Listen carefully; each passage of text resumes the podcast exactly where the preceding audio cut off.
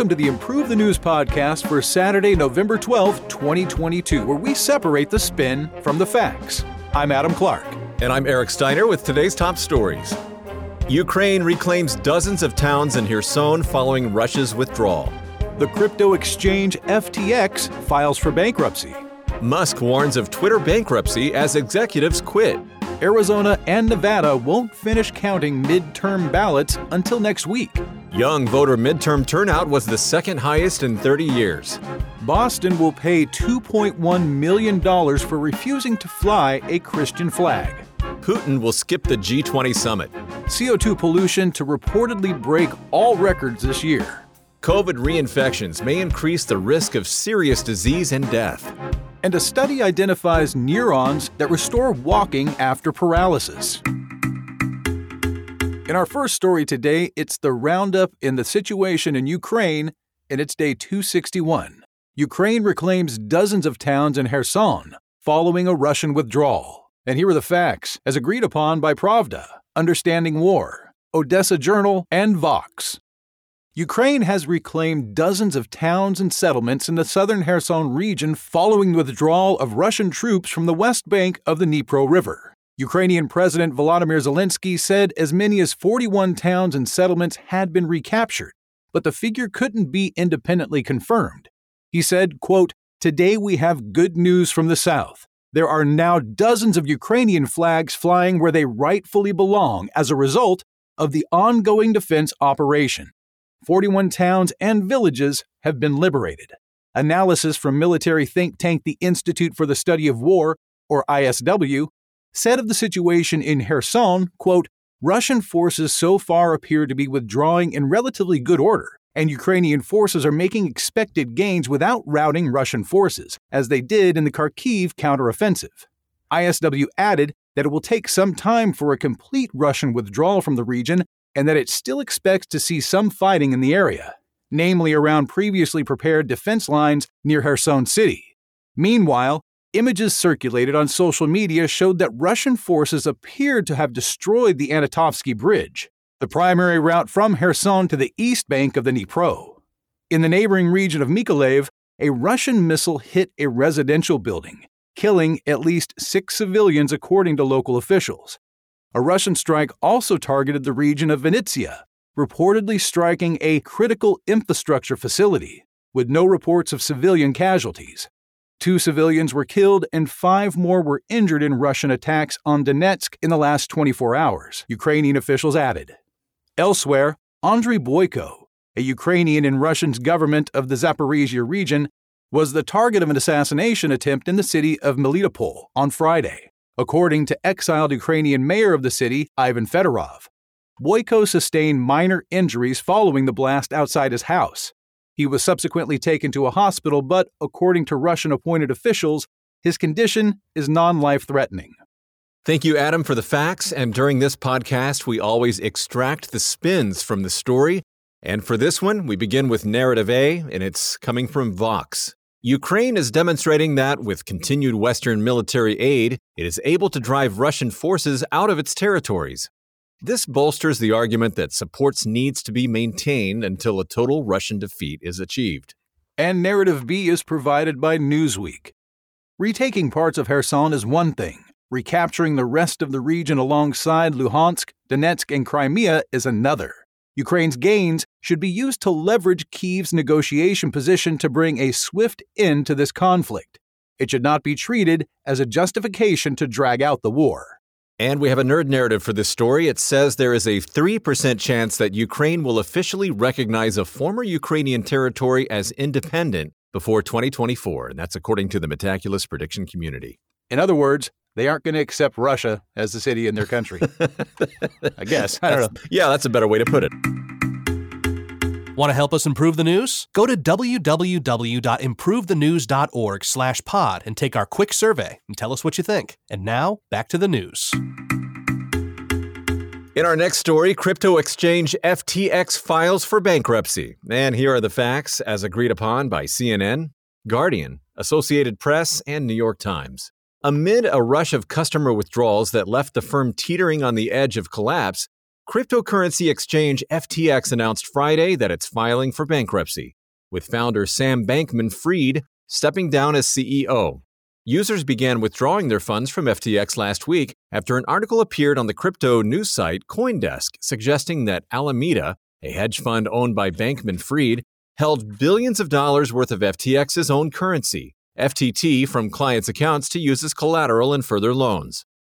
The crisis escalated last Sunday when Binance chief executive Changpeng Zhao said his company was selling its FTT holdings, worth an estimated $500 million, because of, quote, recent revelations that have come to light. Earlier this week, Zhao and Binance, the world's biggest crypto exchange, offered to buy FTX and rescue its depositors.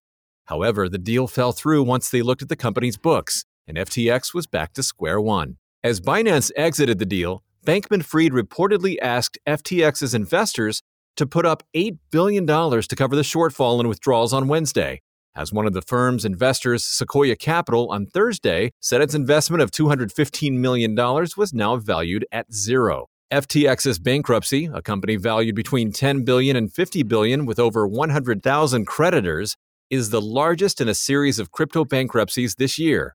It was already under investigation by the US Securities and Exchange Commission and the Department of Justice, with Bankman Fried now potentially also facing a federal probe into whether FTX misused customer funds to prop up the trading firm. Eric, thank you for the facts on that story. We have a couple of narrative spins here, plus a nerd narrative. Narrative A is provided by Yahoo.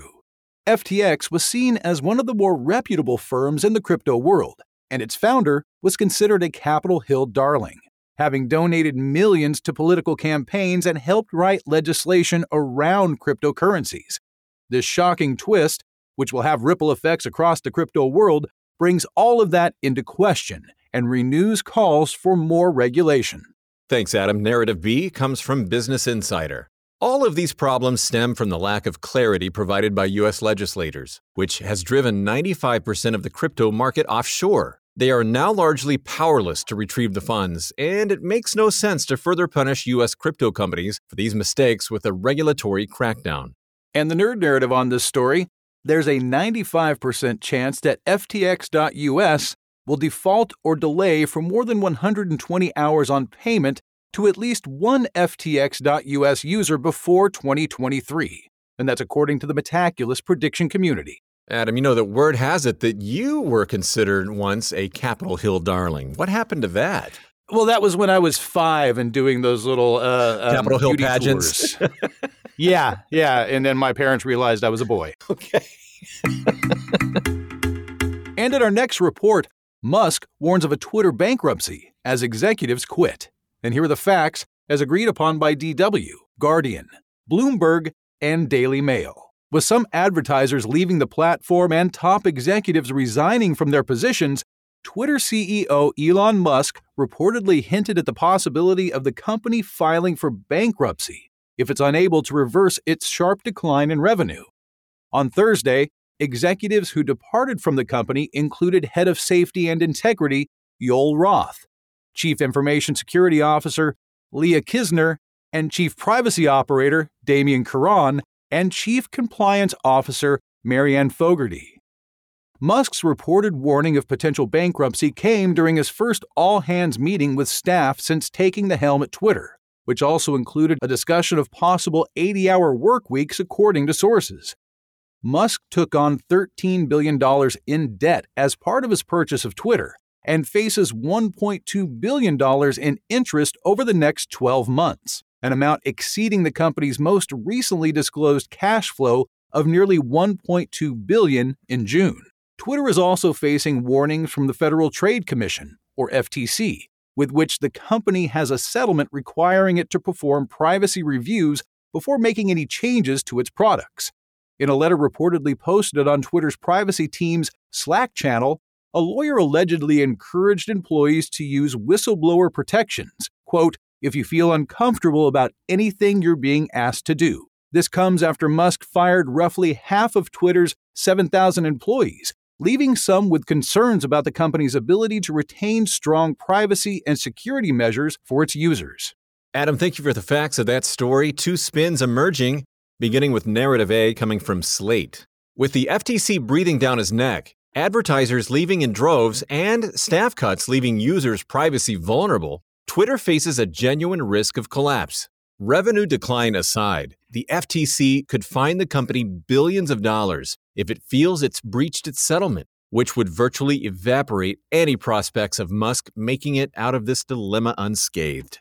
And Fortune has produced a narrative B for this story. Musk's Twitter purchase can be seen as a calculated business strategy or as an attempt to dominate the news cycle. Either scenario will likely bring success to Musk and his companies, despite the seemingly feeble start. While some might say he's stretched too thin, it would be foolish to think he doesn't have some tricks up his sleeve to boost all three of his company's valuations through his new social media platform. In this last narrative, they're making out Musk to be like the next Criss Angel.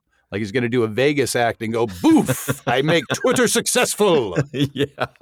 You think he could do that in a close up magic act? I think he could. I really do. And I think he could shoot it out in space too. If the magic trick doesn't work, just shoot it into space and go, oh, look at that. That's like the magician's rule book, right? Distraction. It is. Exactly. Yeah, Distraction. exactly. The U.S. midterms in the news as Arizona and Nevada won't finish counting ballots until next week. And here are the facts as agreed upon by Washington Post, Newsweek, New York Post, and New Yorker.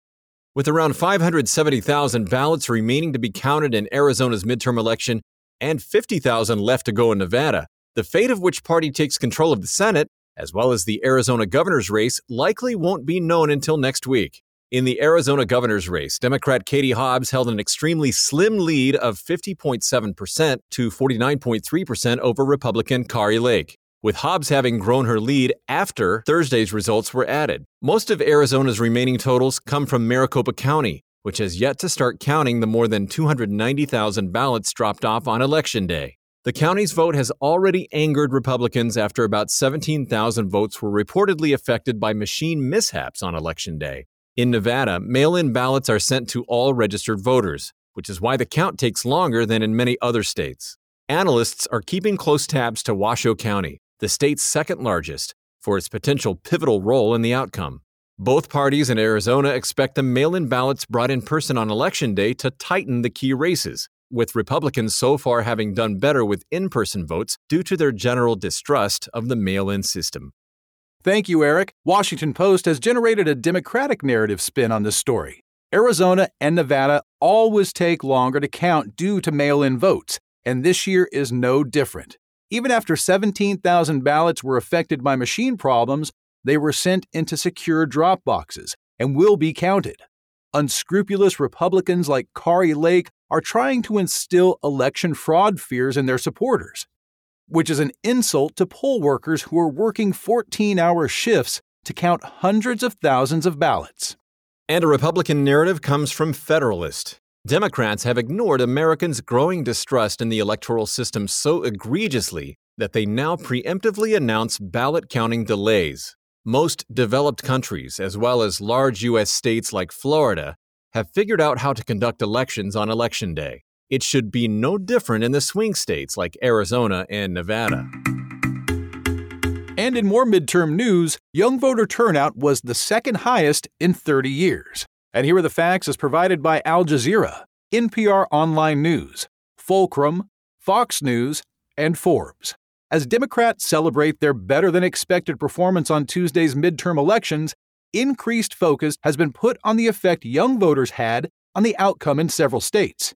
Researchers say the recent midterms had the second highest turnout among voters under 30 in at least the past three decades, with around 27% of voters between the ages of 18 to 29 casting a ballot. The 2018 midterms saw the highest turnout among young voters, with about 31% voting. Young voters overwhelmingly chose Democrats. 63% voted for Democratic House candidates possibly serving as the key constituency in several key battleground elections, such as Pennsylvania. In Florida, Georgia, Michigan, North Carolina, New Hampshire, Nevada, Ohio, Pennsylvania, and Wisconsin, turnout for young voters was higher, reaching an aggregate of about 31%. Ahead of the midterms, middle aged voters identified the economy as a top concern for them, while abortion rights, climate change, and gun policies were among some of the youth voters' top issues. The midterms bring renewed focus to claims that young voters are a decisive force in the U.S.'s electoral politics and must be taken seriously, particularly as both Democrats and Republicans prepare for the 2024 presidential election. Adam, thank you for the facts of that story. Two opposing narratives are emerging from it, beginning with a Democratic narrative coming from Independent. Young voters have made their voices heard by telling the political establishment that they won't stand for anti democratic politicians, namely Republicans, who want to take away their rights and distract from real issues, such as climate change and access to abortion. The future of the Democratic Party, and consequently for the country as a whole, is with young Americans who want to build a more fair and equitable nation. And of course, you can't have a Democratic narrative without a Republican one, and this one is brought to us by Fox News. America's youth has become increasingly politically illiterate. Schools and universities have been peddling woke ideology for years now, distracting many young voters from key priorities. The result is young people who want policies that, quote, feel good but are incapable of making the tough choices that come with governing a nation. In our next story, Boston to pay $2.1 million for refusing to fly a Christian flag. And here are the facts as agreed upon by Washington Times, CBS, Daily Wire, Fox News, and Boston Herald. After five years of litigation and a Supreme Court ruling, the city of Boston, Massachusetts agreed to pay $2.1 million to Boston resident Hal Shurtleff's Christian group Camp Constitution. The city previously refused to fly the flag in City Hall despite displaying other flags expressing various messages throughout the years. The Supreme Court decision comes after Camp Constitution first requested to fly its Christian flag, which is white with a red cross on a blue background in the upper left corner, on one of three poles at City Hall Plaza to celebrate Constitution Day in 2017. The city's policy stated that the flagpole was open to all organizations, having approved 284 flag raisings with no denials between 2005 and 2017, before denying the Christian flag. The flag was briefly flown at City Hall on August 3rd of this year. The $2.1 million settlement covers legal fees incurred by Shurtleff and his Christian civic organization's attorneys, Liberty Counsel. The litigation ended after four lower courts sided with the city before the Supreme Court voted 9 to 0 in favor of Shurtleff. The city said it had determined the settlement, quote, to be reasonable based on the detailed billing statements provided by Liberty Counsel, adding that it, quote, also allows the city to avoid the costs and uncertainty associated with further litigation in this case. Since the Supreme Court decision, Boston has reportedly been working on a policy to give itself more power over which flags can be flown. Thank you, Eric. Christian Post has provided us with a right narrative on this story. This was a big win for Camp Constitution and religious liberty, which for too long has been denied using the Establishment Clause. Certainly, a Christian flag has as much right to be flown as the Pride flag or any other symbol Boston has approved over the years. The hypocritical, woke agenda has been exposed, and from now on, Boston's anti religious efforts should receive more scrutiny. And we have a left narrative coming from LA Times. The Constitution says the government, quote, shall make no law respecting the establishment of religion. Allowing a religious flag to fly over a government building would clearly violate this. The Supreme Court's decision and this settlement set a dangerous precedent for weakening church state separation, as well as allowing, at least hypothetically, more nefarious symbols to be displayed on public property in the future. And in our next story, Vladimir Putin plans to skip the G20 summit. And here are the facts as agreed upon by Al Jazeera, Washington Post, Financial Times, France 24, Bloomberg, and ABC. Russian President Vladimir Putin won't attend the G20 summit of the world's largest economies in Bali, Indonesia, in person next week. Officials in Moscow and Jakarta said Thursday. It will be the first meeting of G20 leaders since the start of the Ukraine war. Russia will send Foreign Minister Sergei Lavrov instead, while the Russian leader is reportedly set to participate in one of the G20 meetings virtually. In recent months, Western leaders had called on Jakarta to exclude Putin from the summit amid the Ukraine war. However, after a phone call with Putin, Indonesian president and summit host Joko Widodo stated last week that the Russian leader remained welcomed at the bloc's meeting, but would likely not attend. Widodo said the G20 summit isn't a quote political forum and expressed concerns that it could be overshadowed by geopolitical tensions. Meanwhile, Ukrainian President Volodymyr Zelensky, whom Jakarta also invited to the summit, recently said he won't attend if Putin were present.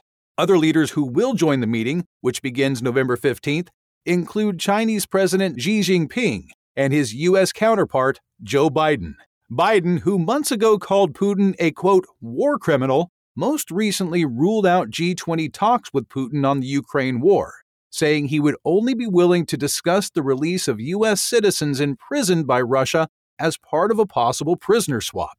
The G20 summit is the largest of three meetings to be held in Southeast Asia in the coming days. On Thursday, the Association of Southeast Asian Nations Summit begins in Cambodia, followed by the G20 Summit and the Asia Pacific Economic Cooperation meeting in Thailand. Thank you for the facts of that story, Adam. Two spins emerging, beginning with an anti Russian narrative coming from Moscow Times. Putin's decision not to attend the G20 summit underscores his increasing isolation amid his unjustified war of aggression against Ukraine. Likely scared to face Western leaders, Putin, who would have had nothing productive to contribute, preferred to evade this uncomfortable reality. And Global Times has provided us with a pro Russia narrative. Washington and its allies have already hijacked previous G20 meetings to claim a moral high ground over Russia and denounce it for the Ukraine war. And this summit won't be any different. Given Washington's hypocrisy and the West's lack of interest in using the G20 to discuss the world's many current problems in a cooperative spirit, Putin's decision not to attend is perfectly understandable. In our next story, we have a special report about COP27 as CO2 pollution to hit an all time high this year. And here are the facts as agreed upon by Al Jazeera, Nature, France 24, Guardian, New York Times, and DW.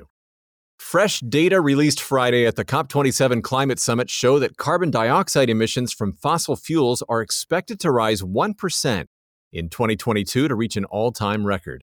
According to the Global Carbon Project, this level corresponds to 37.5 billion tons, a new record.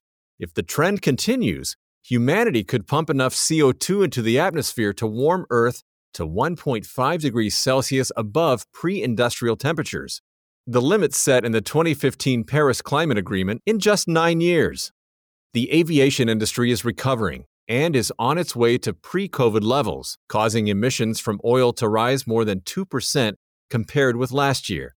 Emissions from coal, projected by some analysts to have peaked in 2014, project to have a record year in 2022. The report's findings were described by some scientists as bleak and deeply depressing and will add pressure on the COP27 to produce significant and immediate results. China's emissions are projected to decrease by approximately 0.9% this year, thanks to the rapid growth of wind and solar power. Emissions in Europe are also dropping about 0.8%, largely explained by a steep fall in Russian natural gas consumption.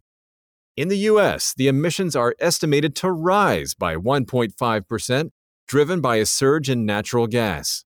The largest increase in fossil fuel emissions is found in India, up nearly 6%. The report suggested that emissions from coal and gas were largely driven by the war in Ukraine, while emissions from oil were spurred by the recovering pandemic economy. Thank you, Eric. We have several spins on this story, the first being a pro establishment narrative, and it's provided by Atlantic Council. Much is at stake in Sharm el Sheikh, per UN reports, climate impacts are causing global suffering on a rampant scale, and the expectation is that all countries will increase their ambitions to stay below the 1.5 degrees Celsius mark. COP27 must showcase commitment to a $100 billion goal and agree on a robust climate finance arrangement for the future. There is an establishment critical narrative being provided by climate champions we are in the middle of an interlinked climate, energy, nature, and food crisis. Despite small glimmers of progress, the world is still nowhere near the scale and pace of climate action needed to secure a net zero and resilient world by 2050. National governments must radically and rapidly strengthen their climate actions before 2030. This new report shows how behind the eight ball we are. And Forbes has provided us with a narrative C. The catastrophic framing of climate change does far more harm than good, not only by impacting the mental health of our youth, but by alienating and polarizing large portions of the population and distracting from other important issues. Climate alarmism must be taken with a grain of salt. And finally, for this story, we have a nerd narrative. It says there's an 85% chance there will be at least 2 degrees Celsius of global warming by the year 2100. And that's according to the Metaculus prediction community. Our next story is a recent study regarding COVID reinfections, which may increase a risk of serious disease or death. And here are the facts agreed upon by Fox News, Forbes, Washington Post, Reuters, and DW. A new study published Thursday from the Washington University School of Medicine in St. Louis, Missouri, suggested that people who sustain multiple COVID infections increase their risk of hospitalization, serious health complications, and death, regardless of vaccination status. The research, which analyzed almost 5.8 million health records, showed that those with multiple COVID infections were at risk of several health issues up to six months following their most recent illness, with this risk increasing with each successive infection. The reporter's senior author, Dr. Ziyad Al Aly, suggested, quote, an air of invincibility exists among those who have been vaccinated and boosted and had a previous COVID infection, as he called on people to avoid infection altogether. A complicating factor in analyzing the role of reinfections on the general population is the wide diversity in immune systems due to vaccination status, previous COVID infections, and the type of COVID variants a person has been exposed to. More than 80% of Americans are estimated to have had at least one infection.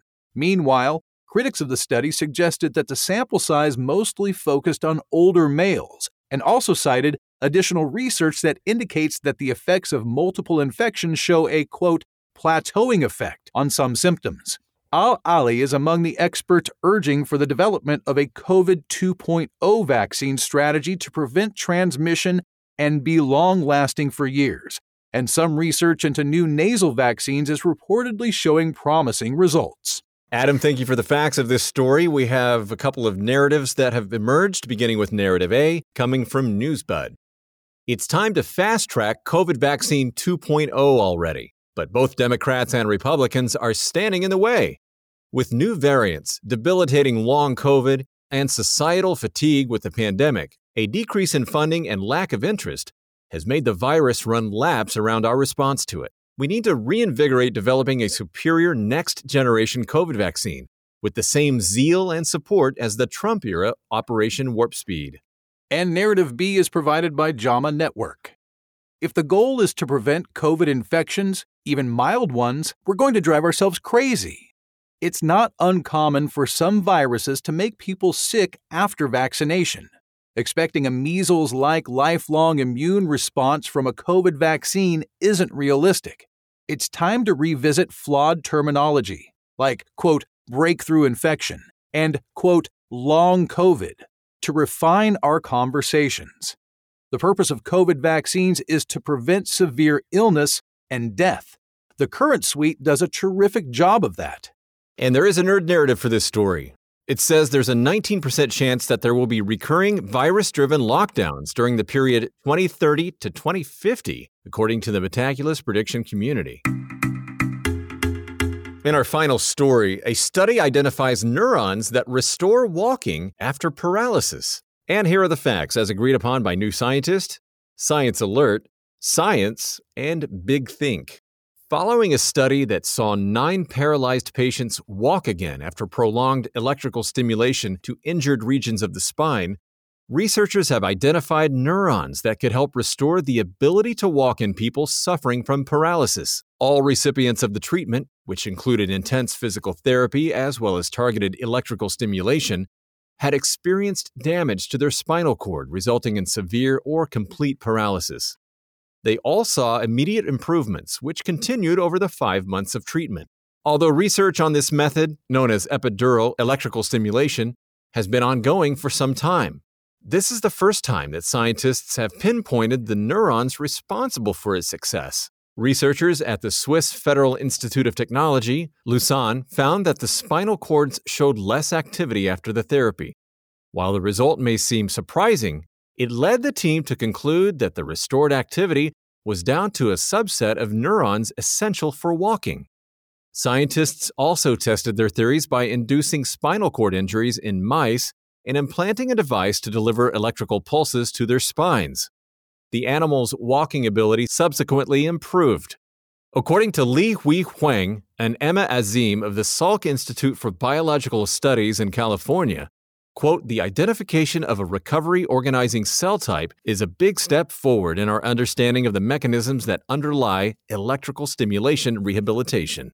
Eric, thank you for the facts on that amazing story. We've got a few narratives surrounding it. The first spin, narrative A, is provided by Big Think. While still in the early stages of study, the findings of this research provide groundbreaking insights into the functioning of neurons in the lumbar spine.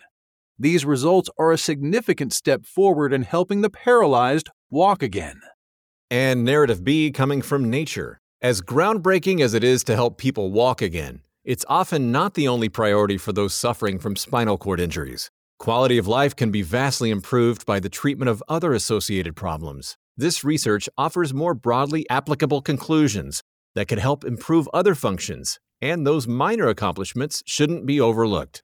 And narrative C is provided by PETA. This research shouldn't be celebrated, as its conclusions are based on the abuse of animals. Crushing mice's spines to intentionally paralyze them was unnecessary, especially considering that the physiological differences between species mean mice are poor surrogates for humans. Eric, you know what I'm picturing on this when we read that certain part of the story? Gosh, the poor intern or scientist who got the job of, you, Tim, go break that mouse's back. I know it's horrible. Uh, but why do I? I just- uh, what I do mean, we do? just, just, just the What do you do? sound of it you- makes me Oh, cringe. You gotta go break that mouse's back. We need Oh. it for research. I don't wanna. No, poor Mickey. Thanks for listening to the Improve the News podcast for Saturday, November 12th, 2022. Each day, we use machine learning to read about 5,000 articles from about 100 newspapers and figure out which ones are about the same stories. For each major story, our editorial team then extracts both the key facts that all articles agree on and the key narratives where the articles differ. For more information on Improve the News, please visit our website, improvethenews.org. You can also download the Improve the News app on the Apple App Store or Google Play. For Adam Clark, I'm Eric Steiner, inviting you to join us next time on Improve the News.